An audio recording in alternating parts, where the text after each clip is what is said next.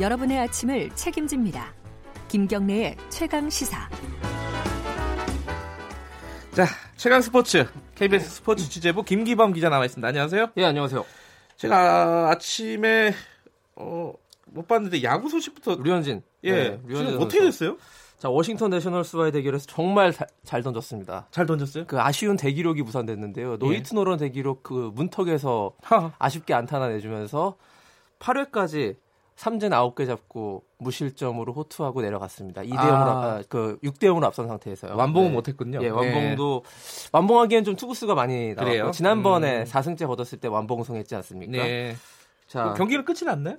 지금 하고 있어요. 9회에 하고 있어요? 지금 8회까지 잘 던지고 9회 이제 그 류현진 선수 다음에 이제 다른 투수로 교체를 해가지고 뭐 무난하게 승리할 가능성이 높겠네요. 네, 예. 이 정도 점수 차면은 류현진 선수의 시즌 5승 달성은 뭐 사실상 됐다고 보고 있고요.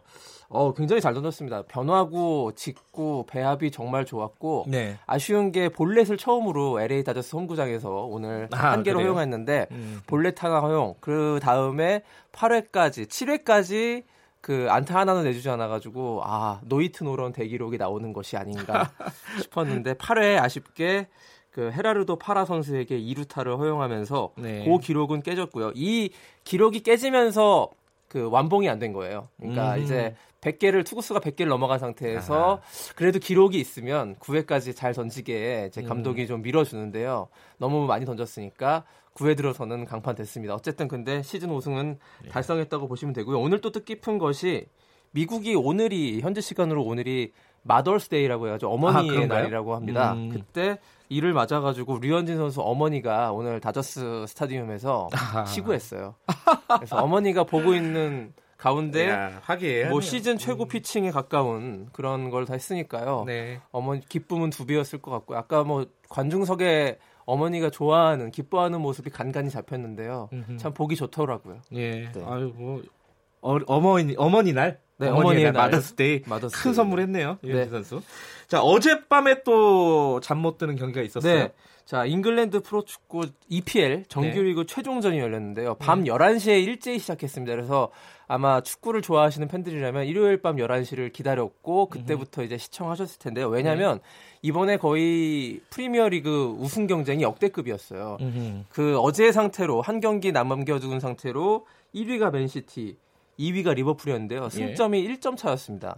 그래서 만약에 맨시티가 비기고 리버풀이 이기면은 이게 뒤집어지는 거였어요. 그래서 승점 95, 승점 94점에서 누가 이제 최종적으로 리그 우승할 것이냐 관심을 모았는데 결국에는 맨시티가 우승을 했습니다. 네. 둘 다 이겼어요. 맨시티가 브라이튼한테 4대1로 이겼고 리버풀은 울버햄튼한테 이겼는데 어쨌든 똑같이 승점 선정을 추가했어도 맨시티가 이겼는데 굉장히 드라마틱했습니다. 이게 최종전에는 같은 시간에 열리거든요. 그 이유가 그러니까 승부 조작을 예방하는 거예요. 일부러 뭐 져진다고 그럴 수 있지 않습니까? 경우에서 따지지 말고 열심히 해라. 11시에 일제히 킥오프 했는데 리버풀이 먼저 선제골을 놓고 그다음에 맨시티 같은 경우에는 선제골을 먹었어요. 그러니까 그 당시 순위는 이렇게 바뀐 거죠. 리버풀 난리 났었겠군요. 네, 리버풀 팬들이 굉장히 좋아했는데 이후에 그 맨체스터 시티가 계속 반격에 성공해가지고 4대1로 승리를 거두고 결국에는 그 프리미어리그 2년 연속 우승입니다. 이 맨체스터 시티가. 그래요? 이 정도로 강팀이고 리버풀 입장에서는요. 올 시즌에 딱 한 번 졌어요. 1패예요. 올 시즌 리그 성적이. 좀 무승부가 많아가지고 이제 맨시티한테 이제 뒤지긴 했지만 딱 한 번 패한 팀이 준우승을 하는 아주 역대급 그 순위 경쟁이었다라고 볼 수 있겠고요. 그렇지만 리버풀에게는 유럽 챔피언스리그 결승전이 아직 남아 있습니다. 그 6월 2일 우리 손흥민 선수의 토트넘과 이제 대결이 있지 않습니까? 그래서 더 큰 트로피를 위해서 지금 뛰어야 될 때고요. 개인 득점 순위에서도 그 득점왕이 리버풀의 모하메드 살라가 22골 그리고 리버풀의 사디오 마네 선수가 어제 2골 넣어가지고요. 22골 공동 득점왕을 차지하게 됐습니다. 이게 이제 프리미어리그 같은 경우에는 따로 뭐 무슨 포스트 리그를 하는 게 아니죠. 없죠. 저희 뭐 국내 그 리그처럼 야구처럼 이제 한국 시리즈나 플레이오프나 이런 것이 유럽은 그런 전통이 없습니다. 사실 리그 성적만으로 1위를 가리는.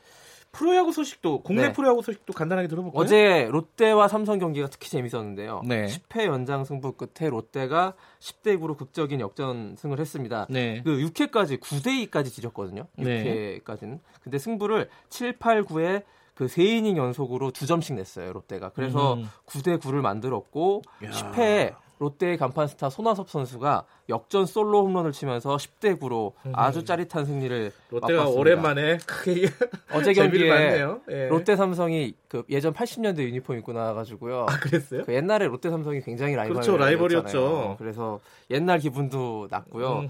최근에 롯데가 많이 부진했는데 어제 경기에서 아주 시원한 경기력을 보여줘서 네. 롯데 팬들이 많이 기뻐했을 것 같습니다. 예. 그리고 이제 어제 주말 경기를 보면. 프로야구의 이제 홈런 경쟁이 본격화되는 것 같아요. 그래요? 키움의 박병호 선수가 11호 홈런 쳤고요. 네. SK의 최정 선수는 10호 홈런, 두 자릿수. 그러니까 이게 최정 같은 경우에는요. 14년 연속으로 두 자릿수 홈런 기록했으니까 대단한 타자죠. 그래서 그 박병호, 최정 그리고 외국인 타자 두산의 페르난데스가 9번째 홈런까지 쳐가지고 본격적으로 5월 들어서 몰아치기 시도하는 거포들이 많아지고 있습니다. 네, 이 롯데 삼성 경기는 부산에서 했나요? 대구에서 했나요? 어제 대구에서 했어요. 대구에서 예. 했어요? 아, 롯데 부산에서 했으면 제 친구들이 많이 갔을 것 같은데. 네네. 자, 오늘 소식 여기까지 듣게요. 고맙습니다. 고맙습니다. KBS 스포츠 취재부 김기범 기자였습니다. KBS 1라디오 김경래 최강시사 1부는 여기까지 하겠습니다. 잠시 2부에서는요. 북핵 문제 좀 자세하게 다뤄보겠습니다. 북핵 문제 다뤄보고 3부에서는 최근 정치권 동향들 좀 어지럽죠? 정리를 좀 해보는 시간 가져보겠습니다.